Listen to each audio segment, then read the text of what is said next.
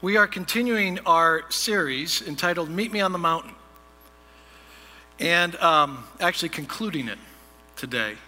And we've been looking at mountaintop experiences in the Bible. And in the Bible, a mountaintop encounter with God usually ends up being a transformative moment. It leads to a deeper worship experience. And mountains are a great metaphor for when we have transformative moments with God that deepen our worship of Him.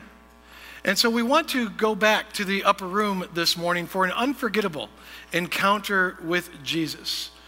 We've asked uh, Dick Johnston to read the scripture for the morning. So, Dick, if you can make your way on up to the podium. And as he does, I'm going to ask if you are able please stand and face the uh, center of the room. And we read from the center of the room as a reminder to us where Scripture is to be in our lives, both as individuals and as a community of faith. It is to be central to our lives. And so, Dick, whenever you are ready, please read from Luke chapter 22. Then came the day of unleavened bread, on which the Passover lamb had to be sacrificed. Jesus sent Peter and John, saying, Go and make preparations for us to eat the Passover. Where do you want us to prepare for it? They asked. He replied, As you enter the city, a man carrying a jar of water will meet you. Follow him to the house that he enters, and say to the owner of the house, The teacher asks, Where is the guest room where I might eat the Passover with my disciples? He will show you a large room upstairs, all furnished. Make preparations there. They left and found things just as Jesus had told them, so they prepared the Passover. When the hour came, Jesus and his apostles reclined at the table, and he said to them, I have eagerly desired to eat this Passover with you before I suffer, for I tell you, I will not eat it again until it finds fulfillment in the kingdom of God. After taking the cup, he gave thanks and said, This is, or take this and divide it among you, for I tell you, I will not drink again from the fruit of the vine until the kingdom of God comes. And he took bread, gave thanks, and broke it, and gave it to them, saying, This is my body given for you. Do this in remembrance of me. In the same way, after the supper, he took the cup, saying, This cup is the new covenant in my blood, which is poured out for you. Dick, thank you very much. You may be seated.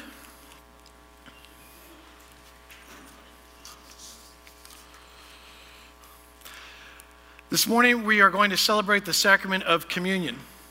And we celebrate uh, sacraments for the same reasons that we listen to and hear the Word of God. It encourages our faith, it builds our faith, it strengthens our faith, it brings us closer to God, it challenges us to live out our faith. And the Word of God uses words to do those things, but sacraments, they use pictures, they use experiences to accomplish that.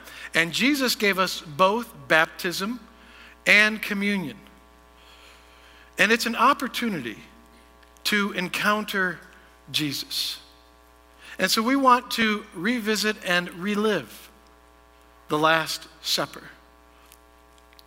In the passage that Dick read, Jesus tells his disciples, Go and make preparations for us to eat the Passover. And then they in turn ask, Well, where do you want us to prepare for it?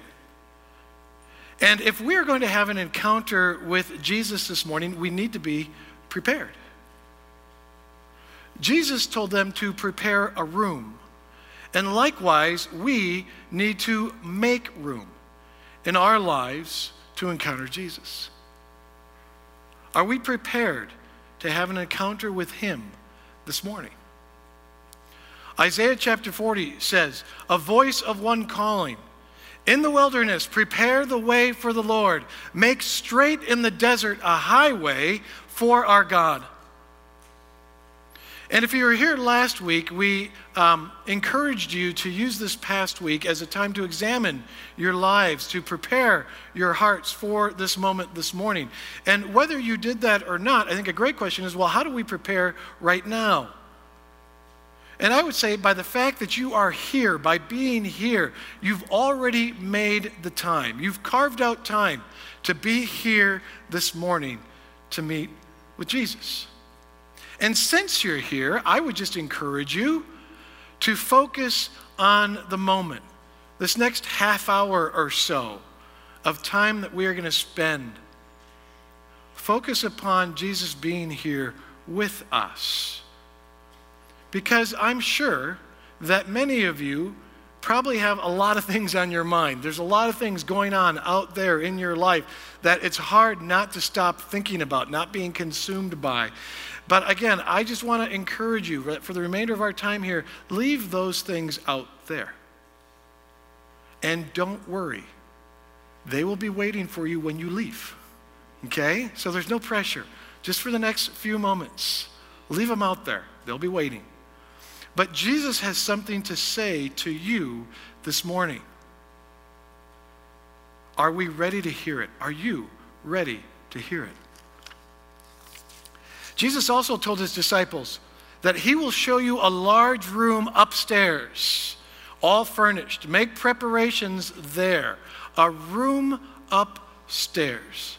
Now, I don't know if you could tell uh, from the video that we just played, um, but coming from the Mount of Olives to Jerusalem, you have to go down into a valley and then you walk uphill back to get back into Old Jerusalem. And when we were there back in September, um, we walked downhill. We walked from the spot where we made that video to down to Gethsemane. But even that walk downhill, it was a solid 30 minute walk going downhill. And again, Jesus and his disciples, if they were going up that hill, again, it's uphill the whole way. And it would have had to take, I don't know, at least 45 minutes going uphill. If it took us 30 minutes going downhill, I guess if they really hustled, they could have done it in less time. But they went uphill for a good 30 to 45 minutes. And then when they got to the top, Jesus says, Well, then go upstairs. We, we're going to go to an upper room. Throughout the mountain series that we've been doing, God has been calling people upward to meet with Him. Go up to worship God. We see that time and time and time again. And it kind of reminds me, you know, of, of, the stories our parents, and I don't care how old you are, all parents tell these stories. Um, it, it, it's the stories our parents tell us about how tough they had it when they were kids. You know these stories? Okay, they got up at 5 a.m. to go to school after they did their chores, right? And they had to walk to school barefoot in the snow, fighting off lions and tigers and bears the whole way. And which direction did they have to go? Uphill the whole way. Apparently, every school built in our parents' era was built on the top of the highest hill in town. I don't know how that works.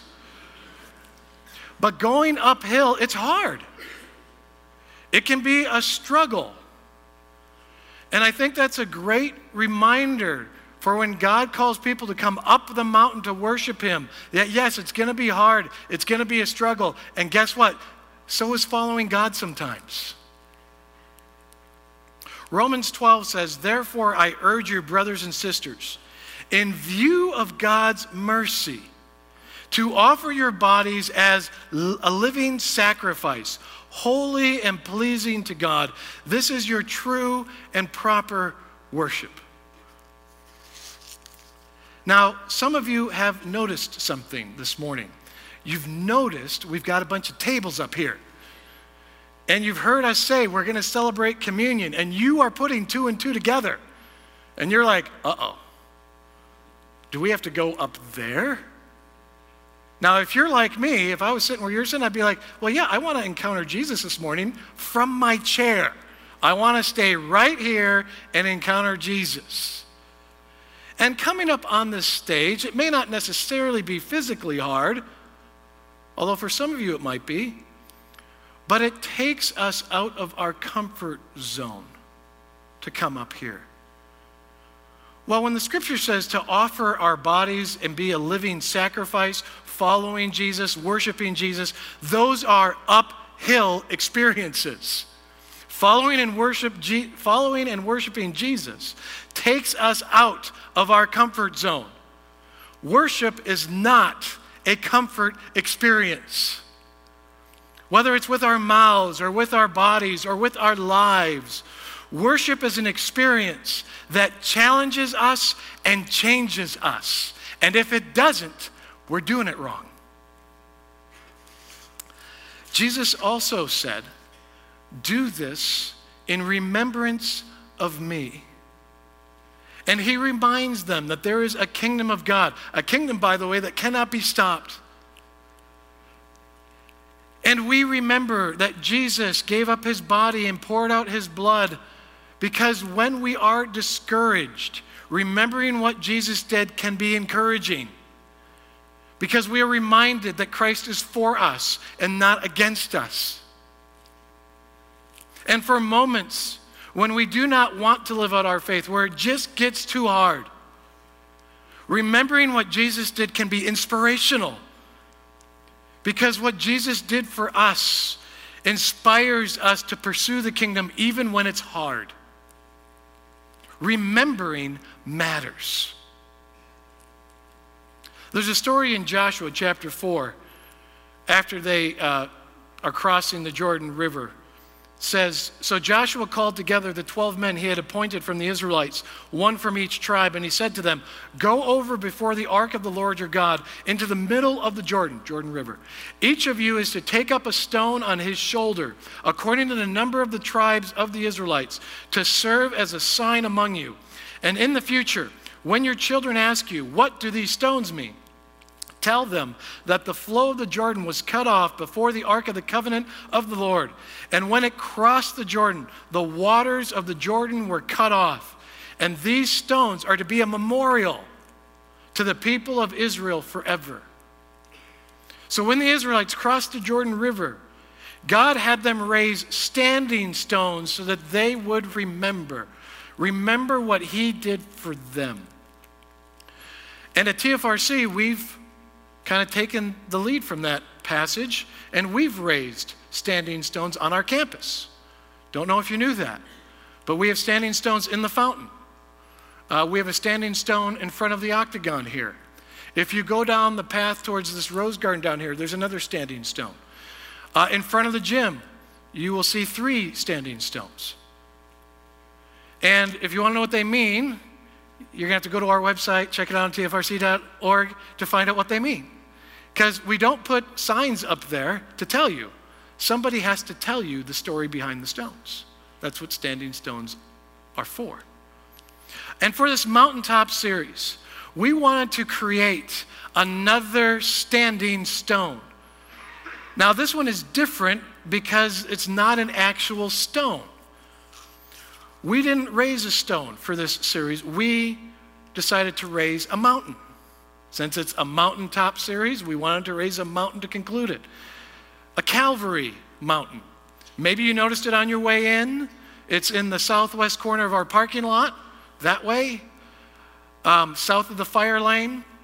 You can see it from the octagon if you're in the right spot. Again, many of you maybe noticed it. But we wanted to create a space that would remind all of us of the heart of our faith whether it's when you're driving by on the 93 or when you're on campus, we want to remind ourselves all the time.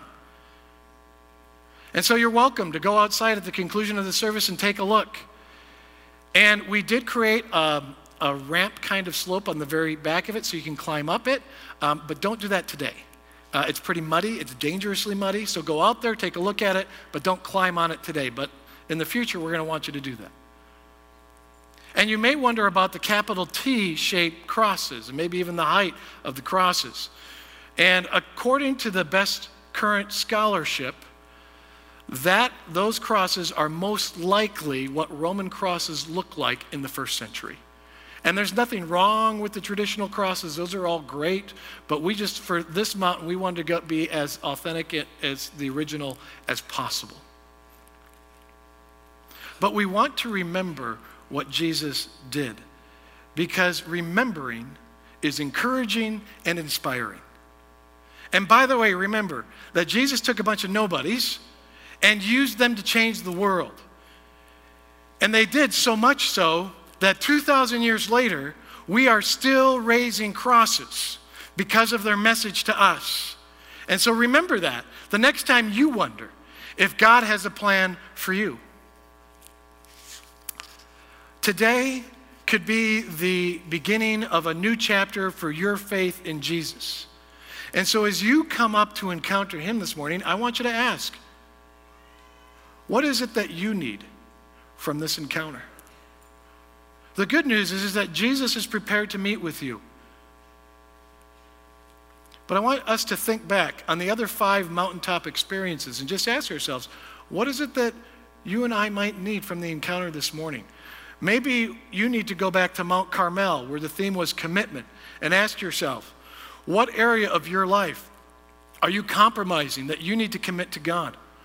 Or maybe you need to go back to Mount Moriah, where the theme was God's radical love, and ask yourself, where do you need to experience God's love and mercy? Or maybe you need to go back to Mount Nebo, where the theme was perspective, and ask yourself, what area of your life do you need God to give you some perspective? Or maybe you need to go back to Mount Gerizim, where the theme was priorities, and ask, what in your life needs to become more of a priority or less of a priority? Or go back to Mount Sinai, where the theme was God's power, and where do you need to see God's power in your life? What do you need from this encounter this morning? The good news is, is that Jesus is prepared to meet with you.